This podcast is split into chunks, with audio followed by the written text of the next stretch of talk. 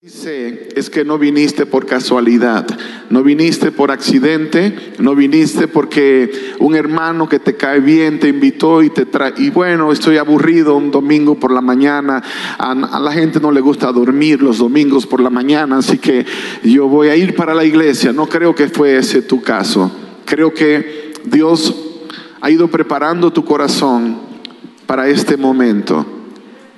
Y quiero que te atrevas a darle una oportunidad a lo que Él te va a decir.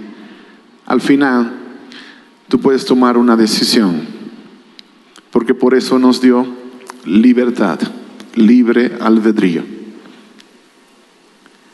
San Juan capítulo 9, versos 1 en adelante. Voy a leer Reina Valera 1960. Todo lo que voy a leer es de la Biblia. Si voy a leer algo que no es de la Biblia, se los voy a anunciar. Mira, leí acá que el pensador fulano dijo algo y posiblemente nunca va a ser el caso, pero para que no pienses que no estoy leyendo la Biblia porque tengo un iPad aquí enfrente, te lo estoy diciendo una vez más, estoy leyendo la Biblia. Verso 1. Al pasar Jesús vio a un hombre ciego de nacimiento y le preguntaron sus discípulos diciendo, Rabí, ¿quién pecó? ¿Este o sus padres para que haya nacido ciego? Y respondió Jesús, no es que pecó este ni sus padres, sino para que las obras de Dios se manifiesten en él. Me es necesario hacer las obras del que me envió entre tanto que el día dura. La noche viene cuando nadie puede trabajar. Entre tanto que estoy en el mundo, luz del mundo soy. Dicho esto, escupió en tierra e hizo lodo con la saliva y untó con el lodo los ojos del ciego y le dijo, ve a lavarte en el estanque de Siloé, que traducido es enviado. Fue entonces y se lavó y regresó viendo. Entonces los vecinos y los que antes le habían visto que era ciego decían, ¿no es este el que se sentaba y mendigaba? Unos decían, Él es, y otros, a Él se parece. Él decía, yo soy. Y le dijeron, ¿cómo te fueron abiertos los ojos? Respondió él y dijo, aquel hombre que se llama Jesús hizo lodo, me untó los ojos y me dijo, ve al Siloé y lávate. Y fui y me lavé y recibí la vista. Entonces le dijeron, ¿dónde está él? Y él dijo, no sé. Si vas a recordar el mensaje de esta hora por algún título, será sencillo. El propósito de tu milagro. El propósito de tu milagro. Padre, gracias por darnos la libertad de estudiar tu palabra. Gracias por el privilegio que tenemos de hacerlo con gente que está hambrienta de ti.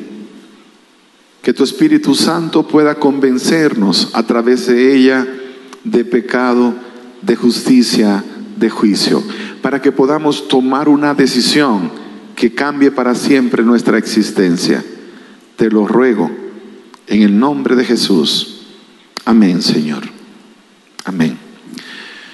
Cuando nosotros hablamos de milagros, hablamos de uno de los temas más controversiales de toda la historia del cristianismo. ¿Y por qué es así? Porque la misma Biblia dice que también existen falsos milagros. La Biblia tiene ejemplos que podríamos y vamos a compartir algunos de ellos de milagros que no tuvieron nada que ver con Dios. Porque al final de cuentas, esta es la esencia de un milagro.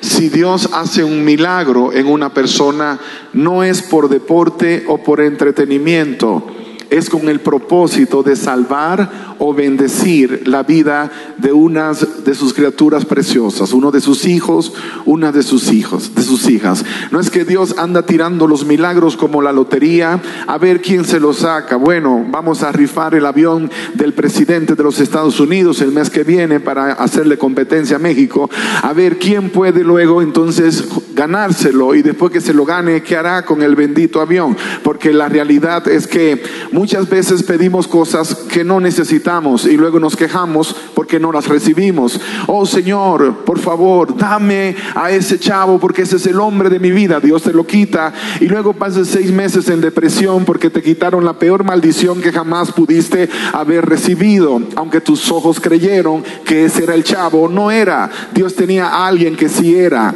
Aunque tú pensabas que era la muchacha y he escuchado chicos decir, es que si no es con ella, prefiero entonces muérase. Tenemos un pequeño en la casa que ya ustedes lo conocen, el chino. Bueno, muchos de ustedes lo conocen, Isaac, porque ha venido varias veces a la iglesia acá. Él tiene por naturaleza el elemento de manipulación de todo niño. Si no me das ese juguete, me voy a poner triste. Pues póngase triste. A veces eso ayuda un poquito para valorar los momentos de alegría. Así que no juegues con Dios creyendo que vengo, le pido que me dé un milagro y luego voy y hago lo que quiero. O le pido lo que yo quiero y Dios está obligado a concedérmelo. No es así la cosa. Así dice el chiquito de casa no funciona de esa manera, es que no funciona de esa manera. Cuando tú crees que Dios es un padre amante y le das la oportunidad de ser tu papá, tu padre, entonces puedes confiar que lo que Dios te dé es lo que tú necesitas no lo que tú crees, sino lo que Dios te da. Hay una historia que leí hace muchos años, y cuando digo muchos años, estoy hablando cuando yo tenía 13 años y hoy tengo 48, así que hace un montón de años atrás. Cuando leí la historia, no entendí en el momento lo que me quería enseñar, pero los años me fueron mostrando que había un propósito. Estaba este hombre que vivía en una cueva en una zona ah, lejana de la ciudad y él había plantado un olivo frente a su cueva, pero él un día oró a Dios para que Dios mandara un poco de lluvia y llovió. Y luego él oró a Dios para que Dios mandara una soleada, así que el sol quemara y el sol salió. Luego le oró a Dios y le dijo, por favor, mándame una helada para que la corteza se fortalezca y Dios le mandó la helada. Luego dijo, Señor, mándame viento fuerte para que las raíces puedan profundizar y Dios le mandó el viento fuerte y el olivo murió. Y él quedó confundido. Pero Señor, ¿qué pasó? Si todo lo que yo pensaba que necesitaba te lo pedí y tú estuviste de acuerdo y me lo concediste, ¿por qué pasó? Y Dios no le dijo nada, pero un día él salió a caminar por su comunidad de montañas y encontró a otro colega que vivía en otra cueva, pero que tenía un frondoso olivo frente a su casa. Y, y él estaba impresionado y dijo, pero pero ¿cómo lo hiciste? ¿Cómo lograste que este árbol creciera de esa manera? Porque mira, yo oré a Dios por agua y Dios me la dio, le oré a Dios por el sol, Dios lo mandó, le oré por el viento, le oré por la helada, le oré por todo y Dios me lo dio y al final murió. Y él le dijo, bueno, quizás ahí estuvo la clave. Porque cuando yo oraba, yo decía, Señor, si necesita sol, dale sol. Si necesita lluvia, dale lluvia. Si necesita aire, viento, dáselo. Lo que necesite, por favor, concédelo. Y Dios, que sabía más que yo, lo concedió. Y por eso hoy tengo lo que tengo. Yo era un jovencito comenzando la vida y decía, pero ¿cómo así? Alguien me dijo que no, que usted tiene que saber qué es lo que quiere y le pide y Dios le va a dar así como usted se lo pidió. Y encontré en la Biblia que hay espacio para ambos lugares. Dios te lleva a un punto donde entiendes qué es lo que realmente deseas, pero tu corazón está sincronizado con el corazón de Dios. Cuando pides, estás pidiendo de manera implícita dentro de la voluntad de Dios. Estás pidiendo conforme al corazón de Dios porque llevan tanto tiempo caminando juntos llevan tanto tiempo andando juntos, que ya sabes cómo es el corazón de Dios, que ya entiendes las cosas que a Dios le agradan, que puedes hablar convencido de que estás hablando en el lenguaje que Dios quiere que tú hables. Entonces pides y Dios te da. Por eso los discípulos de Jesús podían llegar al templo La Hermosa y al templo y ver por ahí por la puerta de la Hermosa ver a un paralítico que decía, "¿Me dan una moneda, por favor?" Y Pedro con una sonrisa santa, no de arrogancia decir, "No tengo oro, ni tengo plata, pero lo que tengo te doy. En el nombre de Jesucristo, levántate y anda." Pedro no oró diciendo, Señor, si es tu voluntad, levántalo. Él oró con autoridad, como el que sabe, porque sabía él oró porque su corazón estaba sincronizado con el corazón de Dios y sabía que esa era la perfecta voluntad de Dios para ese momento, porque caminó con Dios, porque conocía el corazón del Señor, porque sabía aún que cuando te caes, como en el caso de Pedro, el Dios maravilloso de la Biblia, Dios es un Dios de amor tan genuino y completo que no te va a dejar en el suelo, que te va a levantar. Pero cuando el milagro te va a llevar en dirección contraria a Dios, no esperes que Dios te lo va a dar. Porque así como un padre cuando su hijo le pide pan, ah, no le da una piedra, y si le pide pescado, no le da una serpiente, el padre está dispuesto a dar aún su Espíritu Santo para quienes lo piden, porque estás pidiendo bien. Ustedes oran y no reciben, piden y no les llega nada, porque no piden bien. Y algunas personas confundidas dicen, bueno, pero es que la Biblia dice que si yo pido en el nombre de Jesús, Dios me va a conceder todo lo que yo pida. Y los escuchas orando, Señor, dame ese Mercedes Benz último modelo en el nombre de Jesús. Y ni siquiera les llega una bicicleta. Porque cuando hablamos de orar en el nombre de Jesús, Estamos hablando de algo más profundo que simplemente pronunciar una palabra.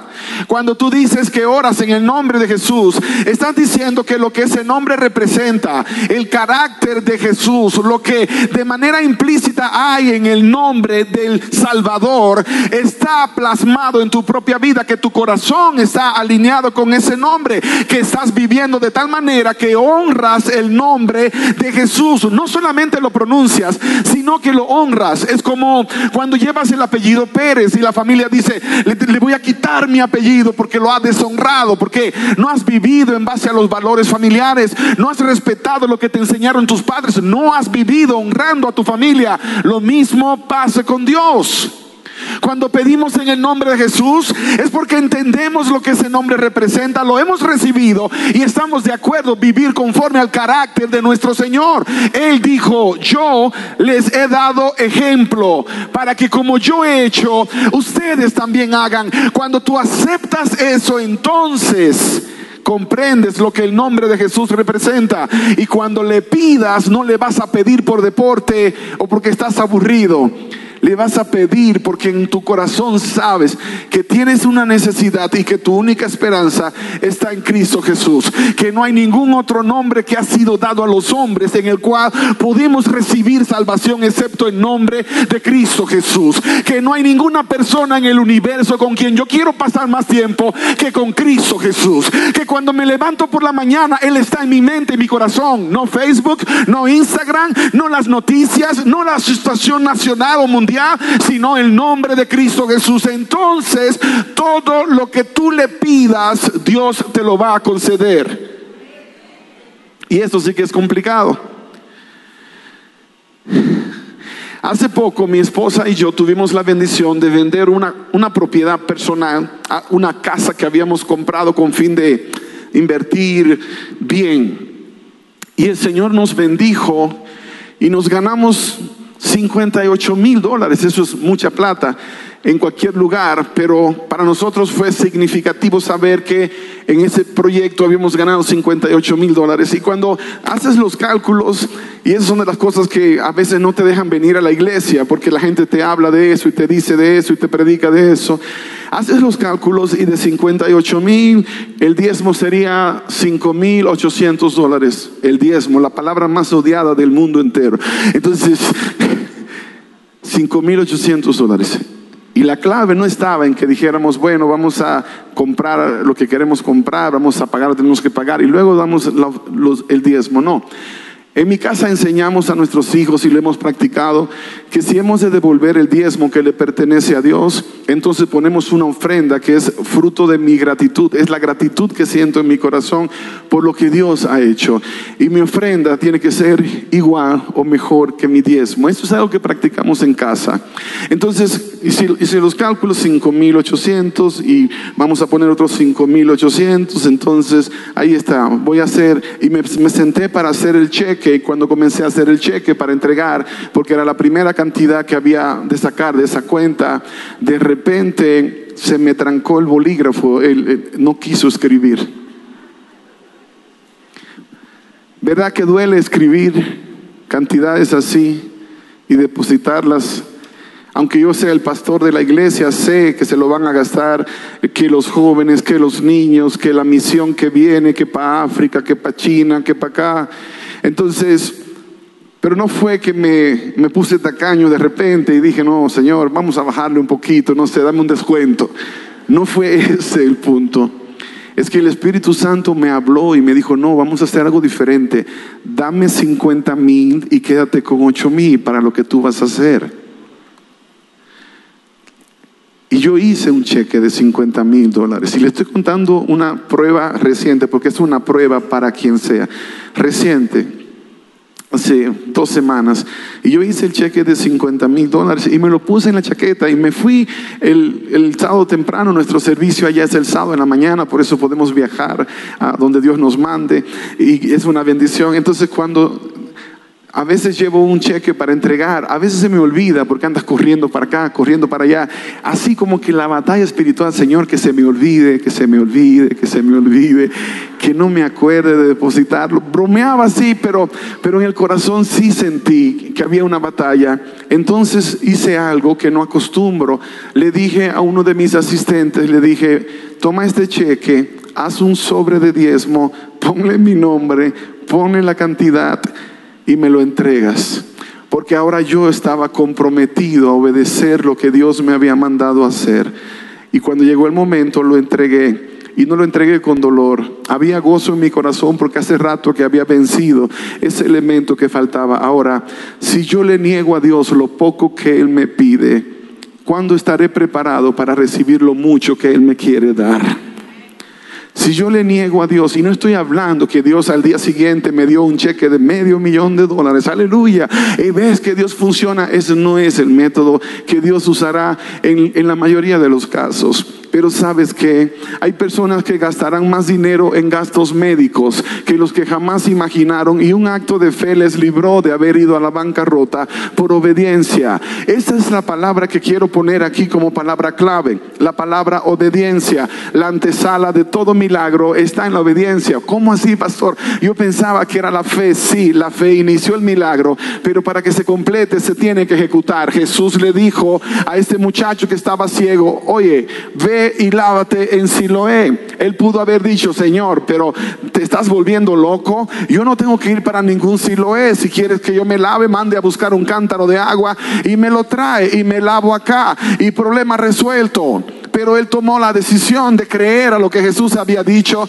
y no solamente creyó, sino que obedeció. A veces decimos, yo sé que lo que necesito es a Dios en mi vida, pero pero, pero y pero, y tenemos mil peros para no darle a Dios la oportunidad. Oh, yo sé que necesito a Dios en mi vida, pero hace poco subí un video a las redes sociales acerca de por qué no voy a la iglesia. Si alguna vez pone la palabra por qué no voy a la iglesia, Pastor Richard García, en Facebook hay como 250 mil personas que lo han visto y han comenzado a escribir. Algunos me han insultado. Ah, sí, queremos que quieres que vaya a la iglesia para agarrarte la plata mía. Ah, sí quieres que vaya a la iglesia para esto. Unas bobadas como no te lo imaginas, solo para no ir a la iglesia. Oh, ¿y cómo crees que voy a ir a la iglesia si yo soy repartidor de pizzas? Me puso un señor, muy válido el punto.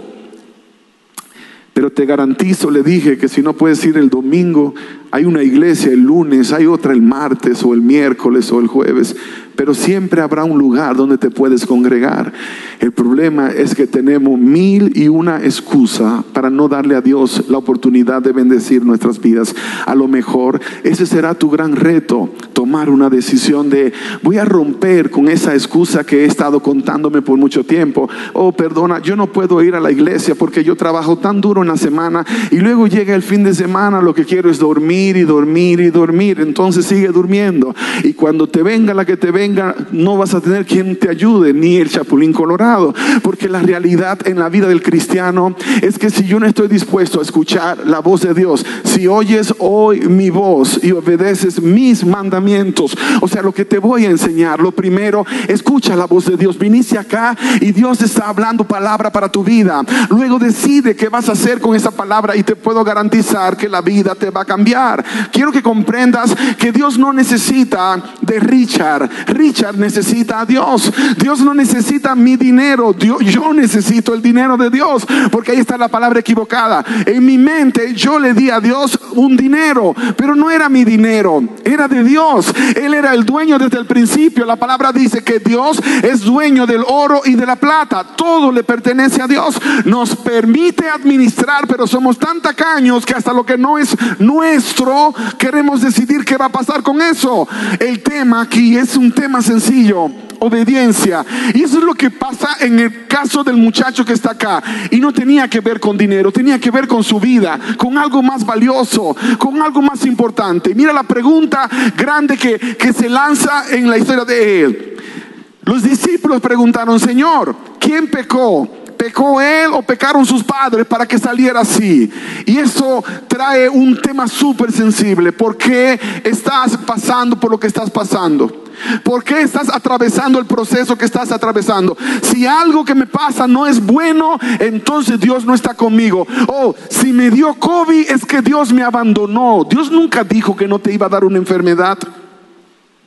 Dios no dijo. Dios dijo que te iba a librar de la enfermedad. Dios no dijo que no ibas a entrar en el fuego, pero sí dijo que te iba a librar en medio del fuego. Y cuando nosotros entendemos lo que Dios está diciendo, no tenemos un problema con eso. Pastor, pero mi papá murió, entonces peleó la buena batalla, entonces acabó la carrera, entonces guardó la fe y te garantizo que ahora tiene corona de justicia. No es una derrota para el que confía en Dios, es una derrota para el que no. Para el que no. Pero pastor, si, si este chavo estaba tan joven, hay tantas cosas que no puedo explicar, pero que Dios las explicará en su momento. Pero te puedo decir esto, no cae una hoja de un árbol sin que Dios lo sepa. No significa que Dios lo generó, no significa que Dios lo provocó, pero son las condiciones del mundo en el que vivimos. Ahora Dios torcerá para bien, porque a los que aman a Dios, créalo o no, todas las cosas le ayudan a bien. No son algunas cosas, son todas, aún las que no son tan buenas en apariencia las que no son tan buenas en apariencia. ¿Por qué nació ciego este niño? ¿Por qué nació paralítico aquel otro niño? ¿Por qué nació con esa enfermedad incurable este otro niño? Bueno, nació así para que Dios se glorifique en él. No, la Biblia no está diciendo eso. Pero Dios va a mostrar su poder en cada una de esas criaturas si nosotros entendemos cuál es nuestra responsabilidad también. Porque no solamente es que traigas a un enfermo para que Dios lo sane, pregúntale a Dios para qué lo quiere sanar. No estoy de acuerdo de que Dios sana a todos los enfermos, porque si fuese así, Bethesda se hubiese quedado vacío. Si hubiese así, sido así, cada enfermo que Jesús encontró lo hubiese sanado y no fue el caso.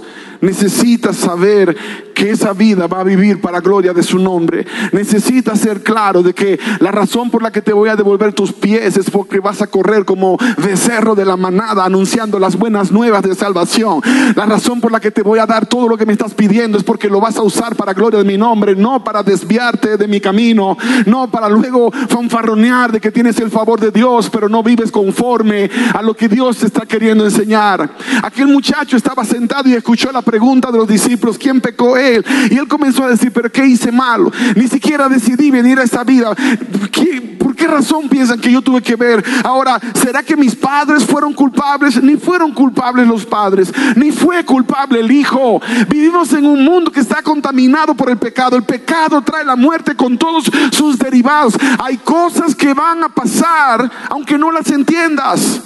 Hay cosas que van a pasar aunque no, estemos de acuerdo. Ahora, esas son las oportunidades de Dios. Dios sana, Dios restaura, Dios hace maravillas hoy tanto como lo hizo ayer, pero hay ocasiones donde Dios va a decir, no, voy a dejar el aguijón en la carne. Y cuando tú dices, Señor, pero yo no voy a aceptar un no por respuesta, no estás diciendo que no vas a obedecer, sino que no te vas a rendir, que vas a seguir pidiendo como la viuda que pidió y pidió hasta que el juez le dijo, porque no es que Dios necesita que lo convenzas. Y esa es la cosa rara. La gente cree que si vienen de rodillas y dicen, Señor, por favor, ayúdame en este problema y oran por dos meses, Dios les va a dar. No es que Dios tiene que convencerse.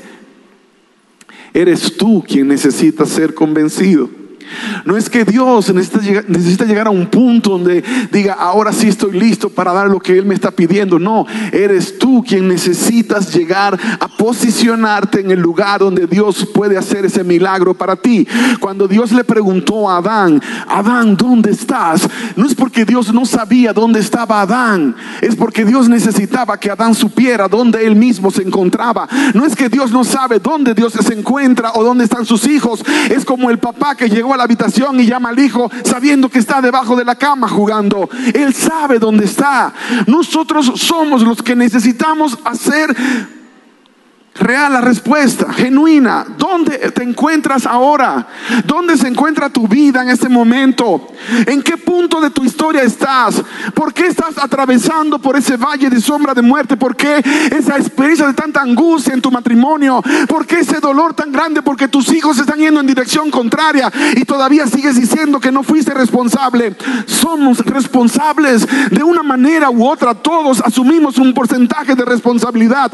Cuando lo reconocemos, conozco, entonces las cosas comienzan a cambiar.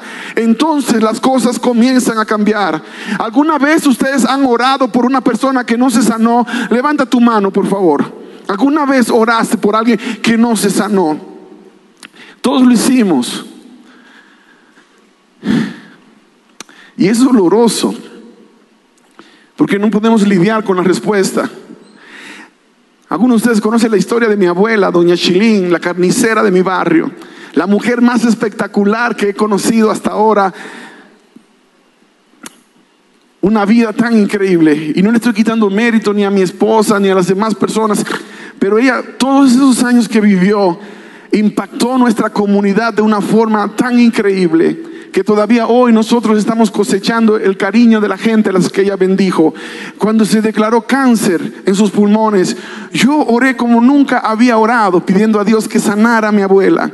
Yo era un chico de 17 años que hacía unos 3 años le había entregado la vida a Jesús y estaba convencido que Dios podía hacer el milagro. Y yo clamé y lloré.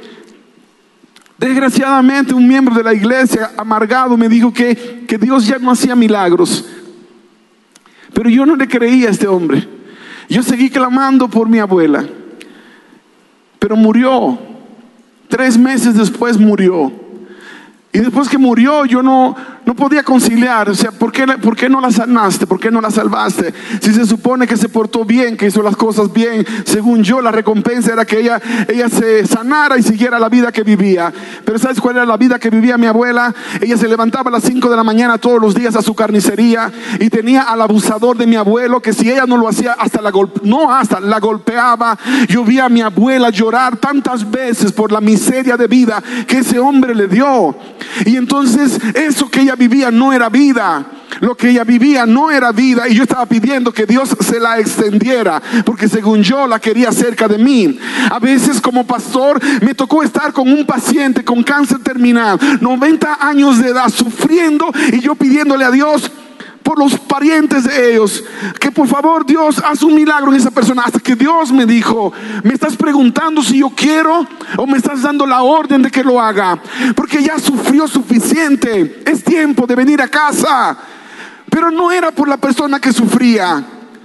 Realmente el problema aquí era la familia egoísta que decía, no, te queremos acá, sufriendo, viviendo una vida de miseria, pero acá, por mí. ¿Te has puesto a preguntarle a Dios si eso es lo que Dios quiere?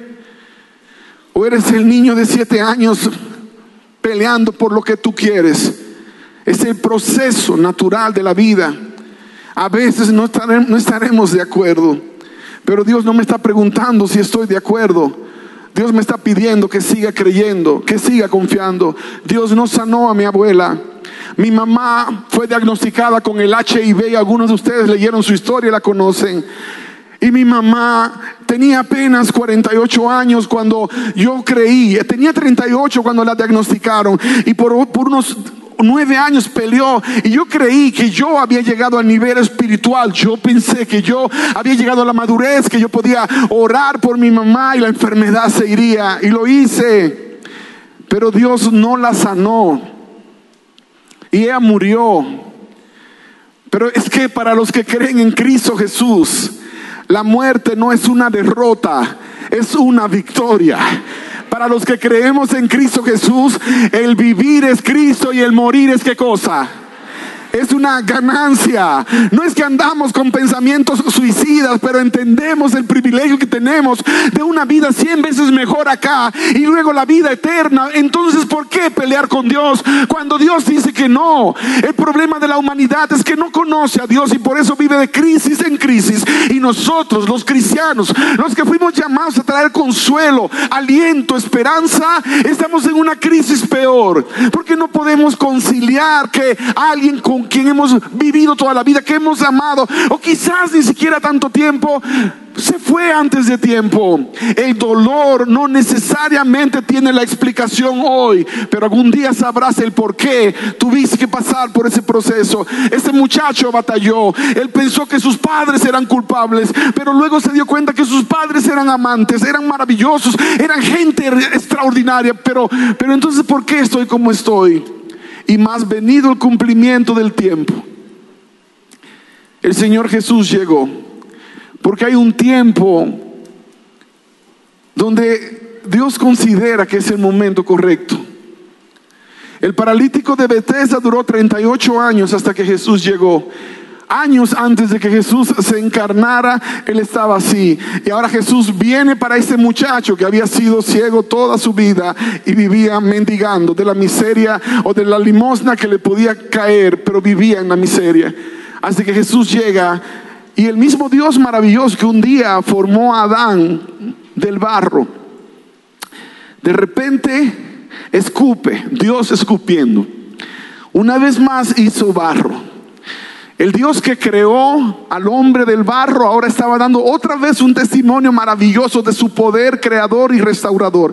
Y toma el barro y se lo pone a aquel muchacho y le dice, ve y lávate a Siloé. Nota qué maravilloso es el, método que Dios usa.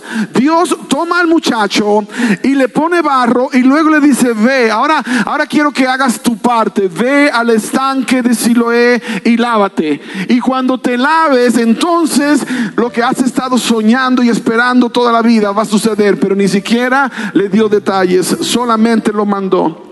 Y él se fue en obediencia y llegó. Y cuando se pero te preguntas, ¿cómo fue? ¿Cómo pudo llegar si, si estaba ciego? Fue, fue palpando y llegó a... No, no, no, no. Alguien tuvo que haberlo ayudado. Alguien tuvo que haberlo acompañado. Es como contigo ahora. Aunque no lo creas, has estado ciego, ciega por muchos años porque no has podido ver lo que Dios tiene reservado para ti. No has podido ver lo que Dios puso en reserva para tu vida. Años que llevas batallando. Y ese amigo te tomó de la mano y te trajo. Y llegaste a este lugar.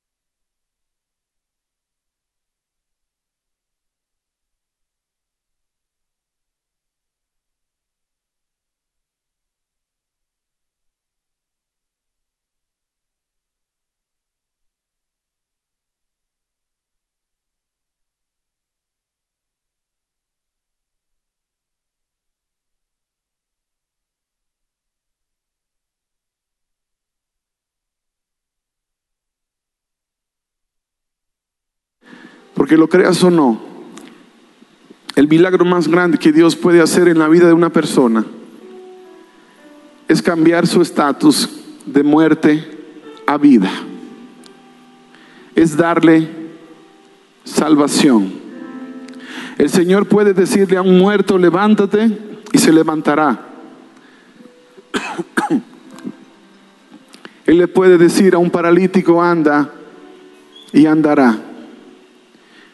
Pero una persona que ha estado lejos de Dios y tiene libertad para tomar decisiones, Dios solo la puede invitar a darle una oportunidad. El milagro más grande que puedes esperar de parte de Dios es que pueda darte hoy en este lugar la garantía de una vida eterna. Y no solamente eterna, sino aún cien veces mejor acá pero en ese milagro, tú necesitas tomar una decisión. Él te lo ofrece, pero Él no puede decidir por ti. Aquel muchacho se salió de Siloé, salió de Siloé como un evangelista, predicando desde el mismo momento, aunque ni siquiera sabía los detalles de quién lo había sanado. El Señor que ustedes han escuchado, que se llama Jesús, Él me sanó. Pero ni siquiera sé dónde está en este momento, así que lo ando buscando. Y lo encontraron unos religiosos y se lo llevaron y lo juzgaron de inmediato. ¿Cómo es que andas caminando? Andas así viendo si eres un ciego. Bueno, no sé. Me encontré con Jesús y Jesús me sanó y ahora veo. Pero ¿cómo que ahora ves si has sido, ciego toda tu vida? Bueno, pregúntenle a mis padres. Trajeron a los viejos y le preguntaron, ¿este era ciego de nacimiento, sí o no? Ciego de nacimiento. Pero ¿cómo es que ahora ve? ¿Cómo es que ahora ve? Y los padres asustados porque los religiosos de la época no querían saber de Jesús, entonces dice, miren, sabemos que es nuestro hijo, sabemos que nació ciego, pero cómo ve ahora no sabemos. Pregúntenle a él. Él está grandecito y él puede responder por sí mismo. Y volvieron y le preguntaron, pero ¿cómo es que ahora ves? Y él dijo, no sean cabezones. Me sanó, Jesús me sanó. Pero es que la Biblia no dice nada de ese Jesús. ¿Cómo que no? Ustedes leen la Biblia y solo encuentran monstruos y bestias y, mandamientos y, restricciones y no se han encontrado con Dios todavía. Quieren ser discípulos de Jesús. Y cuando dijo eso, no, allí lo tronaron, lo echaron de la sinagoga, le prohibieron volver al círculo religioso de la época. Y cuando él sale todo dolido, me botaron de, de la iglesia, ya no puedo ni volver. Entonces Jesús lo encontró y tuvieron esa plática que lo marcó para siempre. Y es allí donde se cumple el propósito de Dios en la vida de ese muchacho. Él se convirtió en un defensor del Evangelio. Ahora, ¿para qué quieres que Dios te cambie la vida? ¿Para disfrutar de una vida transformada? Ese no es el propósito. Cuando Dios me cambió la vida a los 13 años, yo no sabía cuál era el plan completo, pero estaba dispuesto. Yo comencé a hablar a mi gente, yo comencé a hablar en mi barrio. Y aunque la Biblia dice que no hay profeta acepto en su propia tierra, yo he podido ir a mi barrio y predicar a mi gente y me escuchan, porque vieron que un día yo le entregué mi vida a Jesús y algo maravilloso comenzó a suceder y vidas fueron transformadas. La pregunta grande es, si tú de verdad quieres un cambio de vida, responde ahora a la pregunta, ¿para qué lo quieres? ¿Qué harás con esa vida nueva que Dios está ofreciendo ahora? Has vivido ciego, ciega por muchos años, no has visto todo lo que Dios ha preparado para ti, pero ahora Dios está dispuesto a cambiar esa historia para siempre. Pero responde a esa, a esa pregunta, ¿qué vas a hacer con lo que Dios te está ofreciendo en este momento? Yo no sé qué vas a responder. Pero lo que sí he cumplido en esta hora es con hacerte la invitación. Has pasado por un largo camino. Ha sido un largo viaje para tu vida. Pero no tienes que extenderlo un minuto más. La puedes cambiar ahora aquí en este lugar. Esta iglesia es una casa de Dios y no tiene nada que ver con dinero, con diezmos o con ofrendas. Tiene que ver con salvación. Por eso Dios te trajo a este lugar para darte salvación. Marcela va a cantar un canto que para mí es muy significativo, muy especial. Encierra el cumplimiento del propósito de Dios, porque sin importar cuán largo ha sido tu camino, la promesa de Dios es que vas a llegar a tu destino.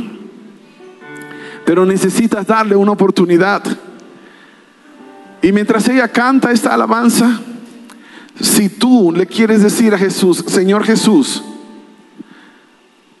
te entrego mi vida, tómala.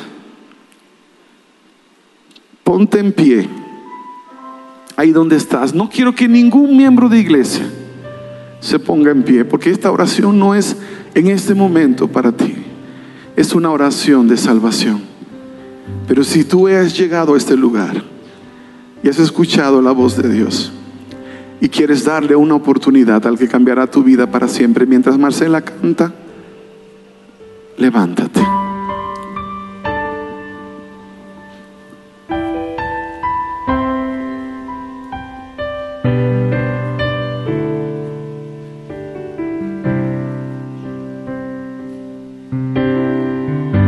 Ha sido largo el viaje, pero al fin llegué.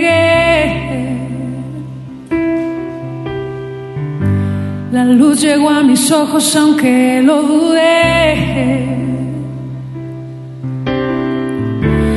Fueron muchos valles de inseguridad los que crucé. Fueron muchos días de tanto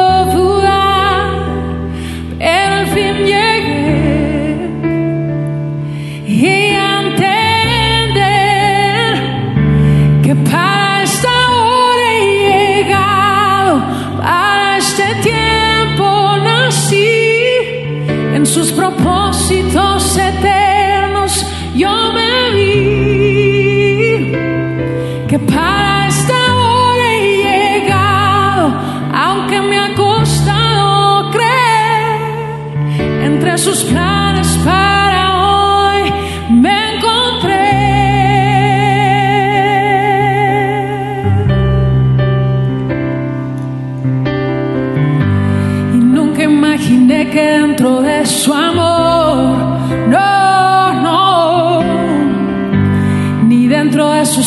me encontrará yo. Fueron muchas veces que la timidez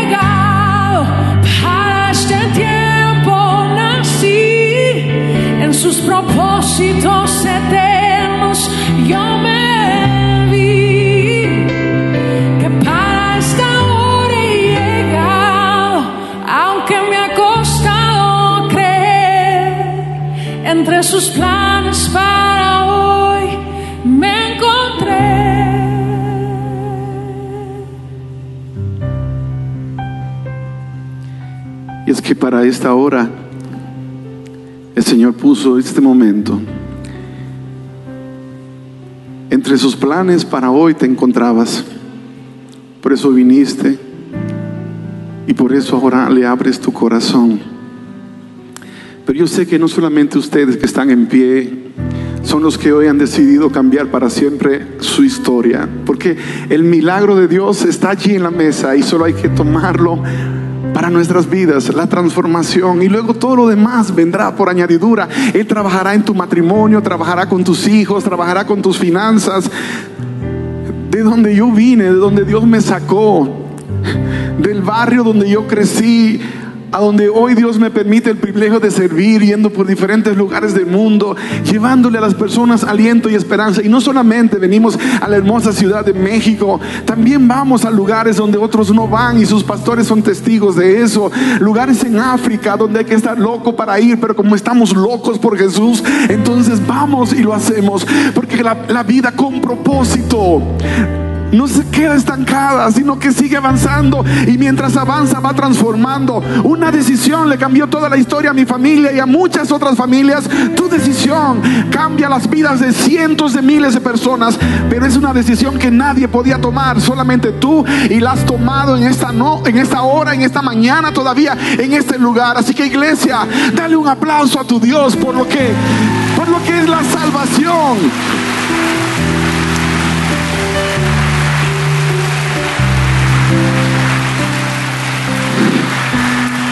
Quédate en pie. Quédate en pie porque esta oración va para ti. Yo quiero que Pastor Ernesto venga porque él es tu pastor. Pero antes que él suba, yo sé que todavía hay un grupo de personas aquí que sienten que algo se les está quemando en el corazón. El Espíritu Santo te está hablando. Que llegó la hora Dios te bendiga, querido. Dios te bendiga. No pelees con Dios. Él está aquí para cambiarte la historia completa por una mucho mejor que la que tú has tenido. Pero necesitas tú tomar una decisión. No te estoy invitando a ser un religioso, te estoy invitando a ser un seguidor de Jesús. Y esa es una historia muy distinta. Pero necesitas tú contestar esa pregunta. Si quieres que Dios te cambie la vida. Nadie más puede responderla, solamente tú. Ponte en pie y dile, Señor, yo quiero, yo quiero, yo quiero. Dios les bendiga. Qué maravilloso. Dios les bendiga. Gloria sea en nombre de Jesús. Dios sabe quién eres. Dios conoce tu historia. Dios conoce tu largo viaje. Dios conoce las batallas que has tenido que luchar hasta acá. Pero Él te está diciendo, yo nunca te voy a dejar. Yo nunca te voy a desamparar. Siempre te voy a sostener con la diestra de mi justicia. Y cuando Dios promete, siempre cumple. Pastor, ven aquí conmigo. Yo quiero que hagas esta oración. No te voy a pedir que vengas al altar. No te voy a pedir que vengas al altar por las restricciones que tenemos. Pero Dios no necesita que vengas acá porque al ponerte en pie allí, has tomado la gran decisión de tu vida. Tus pastores son ellos. Ernesto y Sandra, yo soy el amigo de la casa que por cinco años me siento bendecido en venir, alborotarlos un poco cada vez. Pero este momento es un momento entre Dios y ustedes. Muchas gracias Richard. Y queremos hoy decirte que, que Jesús puede cambiar tu historia. Jesús ha cambiado la historia de nuestra vida y de muchos de los que nos hemos acercado a Él. Y lo único que tenemos que hacer es decirle a Él con todo nuestro corazón, Jesús necesito de ti. Solamente es un clamor, solamente es decirle Dios necesito que cambies mi vida. Y yo quiero invitarte para que ahí donde estás de pie y aún la oportunidad, si tú te quieres poner de pie, todavía está.